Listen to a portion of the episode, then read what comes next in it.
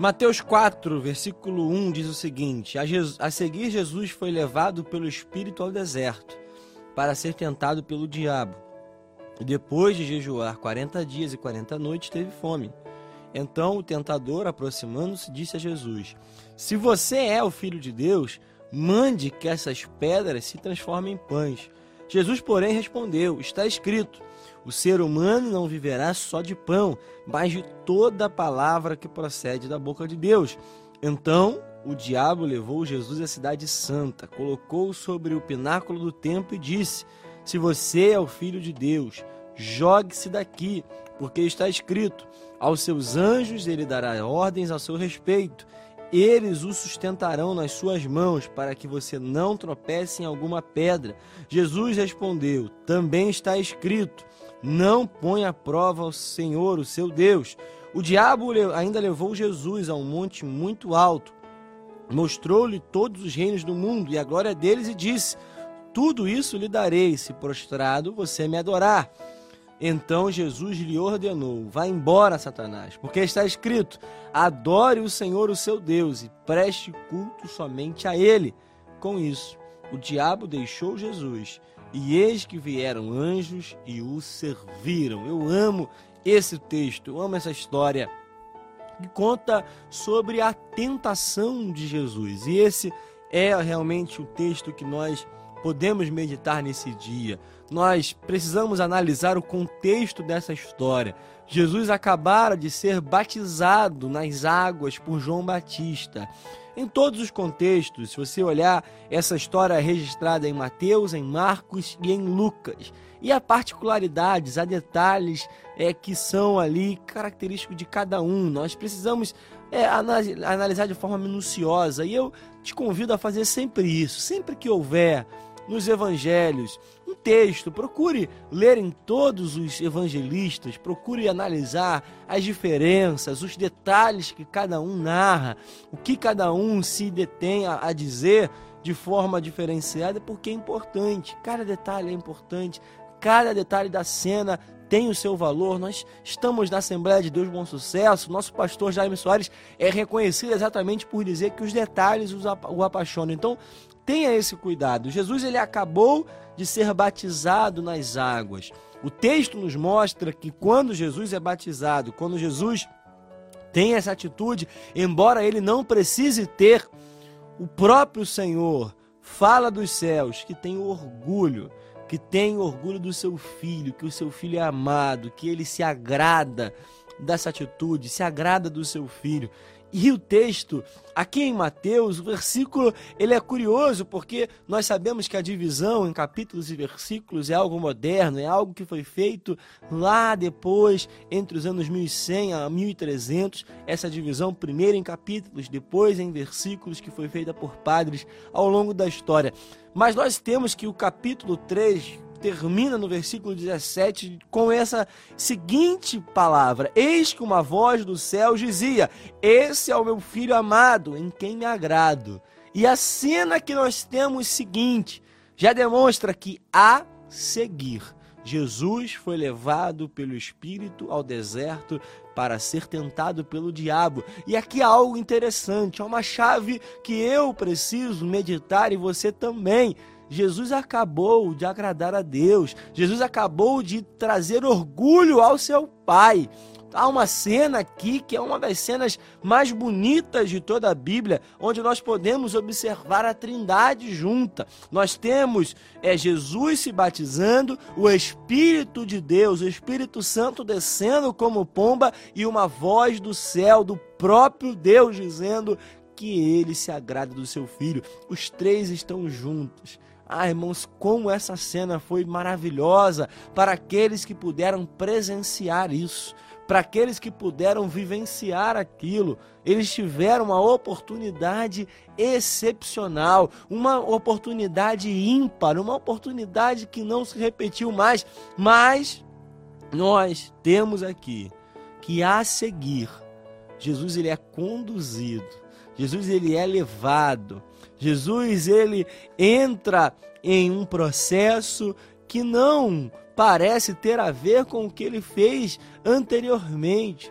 Irmãos, nós precisamos entender que nós, nossa vida cristã, nós temos muito isso, já vivi isso, talvez você também tenha vivido. Quantos de nós já não passamos por um processo semelhante de sairmos de uma grande vitória, de sairmos de uma grande jornada maravilhosa, de um testemunho contado, de uma conferência extraordinária, de dias aonde nós vivemos o melhor de Deus, ou talvez quando nós nos batizamos, ou fomos batizados no Espírito Santo, para nós que somos pentecostais. Então, se nós vivemos esse dia, a nossa tendência é acreditar que nós vamos continuar vivendo, ou talvez seja um acampamento, um retiro que você viveu e você volta ali cheio do poder, volta todo feliz, volta jubilando pelo movimento que você viveu, volta jubilando pelo preenchimento do poder de Deus.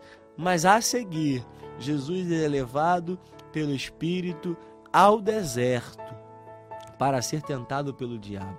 Há uma quebra aqui, irmãos. Há um momento onde nós podemos exatamente viver isso e talvez se questione: por que Deus? Eu estava tão bem, eu estava tão feliz, eu estava cheio do poder de Deus e agora o Senhor me leva para uma prova, e agora o Senhor me leva para um teste, o Senhor me leva a viver uma tribulação. Agora vem um diagnóstico, agora vem uma notícia que eu não esperava, agora vem um deserto, há uma crise na minha família. E talvez você se pergunte isso, mas nós vamos ver que o próprio Jesus viveu isso aqui. Ele vive um momento maravilhoso da sua história, mas a seguir é o próprio Espírito, o mesmo Espírito que desceu como pomba ah, para poder ali reforçar o testemunho daquilo que Jesus fez. É o mesmo Espírito que conduz Jesus ao deserto para ser tentado pelo diabo. Não foi o diabo que levou Jesus até ali. Não foi ah, uma atitude precipitada do próprio Jesus, porque ele não se precipita nem como homem, nem como Deus, mas nós devemos entender que é o Espírito que conduziu.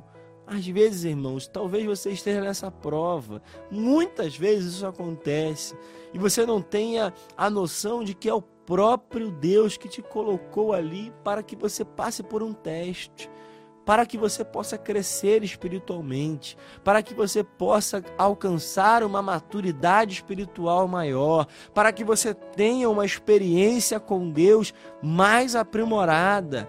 É um teste de Deus. Nós estamos sujeitos ao teste de Deus. Nós estamos sujeitos ao momento que nós somos provados para sermos aprovados ou reprovados. Israel passou por isso no deserto. E quantas vezes foram reprovados? Já começaram sendo reprovados e passaram 40 anos naquele deserto, porque passaram 40 dias exatamente relatando algo e trouxeram um relatório negativo. Nós devemos entender que o Senhor, ele está nos provando. O Senhor está observando nossos passos. O Senhor nos coloca em desertos para que nós possamos mostrar quem nós somos. Jesus passou por esse teste exatamente para que possa ser exemplo em nossa vida. Irmão, você está vivendo um momento maravilhoso? Cuidado. A prova pode chegar, o momento ruim pode chegar. E se você está no momento ruim, Fique tranquilo, nenhum deserto é para sempre, nenhuma prova é para sempre, nenhuma tribulação é para sempre. Até porque quando nós morremos aqui, até porque quando nós chegamos ao final da nossa vida aqui, nós temos uma promessa de vida eterna, onde não haverá mais choro, aonde não haverá mais dor, aonde não haverá mais tristeza. Ali a nossa vida eterna será de alegria, de júbilo, de celebração ah, nós temos essa promessa, nós temos essa expectativa, então nenhuma prova dura para sempre. Jesus é levado pelo Espírito ao deserto para ser tentado pelo diabo. E esse é o propósito, para que Jesus pudesse de fato viver ali uma experiência de tentação, uma experiência que lá atrás Quantas vezes nós falamos isso como clichê? Quantas vezes nós já ouvimos isso? Que Jesus venceu no deserto, mas Adão e Eva fracassaram no paraíso. Não é o lugar, não é o ambiente que nos demonstra que nós temos a capacidade de pecar ou não. Pare de colocar desculpa no ambiente que você está. Pare de colocar a desculpa no lugar que você vive. É possível sim, Jesus nos demonstra que é possível sim ser vitorioso em meio ao deserto. É possível sim você sair vencedor dessa tribulação. É possível sim você sair vencedor em meio a essa crise familiar que você está vivendo, nesse ambiente tão hostil. Deus está te colocando aí, irmãos. Deus nos coloca em lugares sempre com um propósito. Tá difícil? Tem um propósito. Tá complicado? Tem um propósito. Ah, mas o teu trabalho tem tido dias muito difíceis, perseguição no seu trabalho.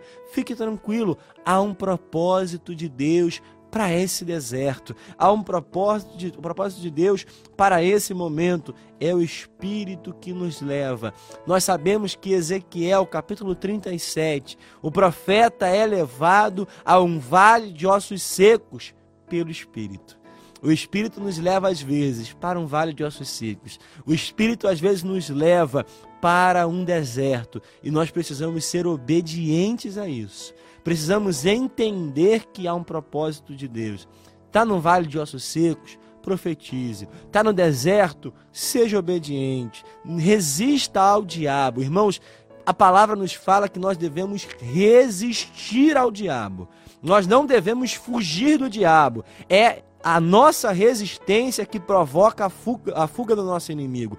Quando nós somos resistentes ao diabo, ele foge de nós. É o que a palavra nos fala. Resista no deserto. Eu tenho certeza que você vai sair vitorioso e você vai sair aprovado por Deus nesse momento, em nome de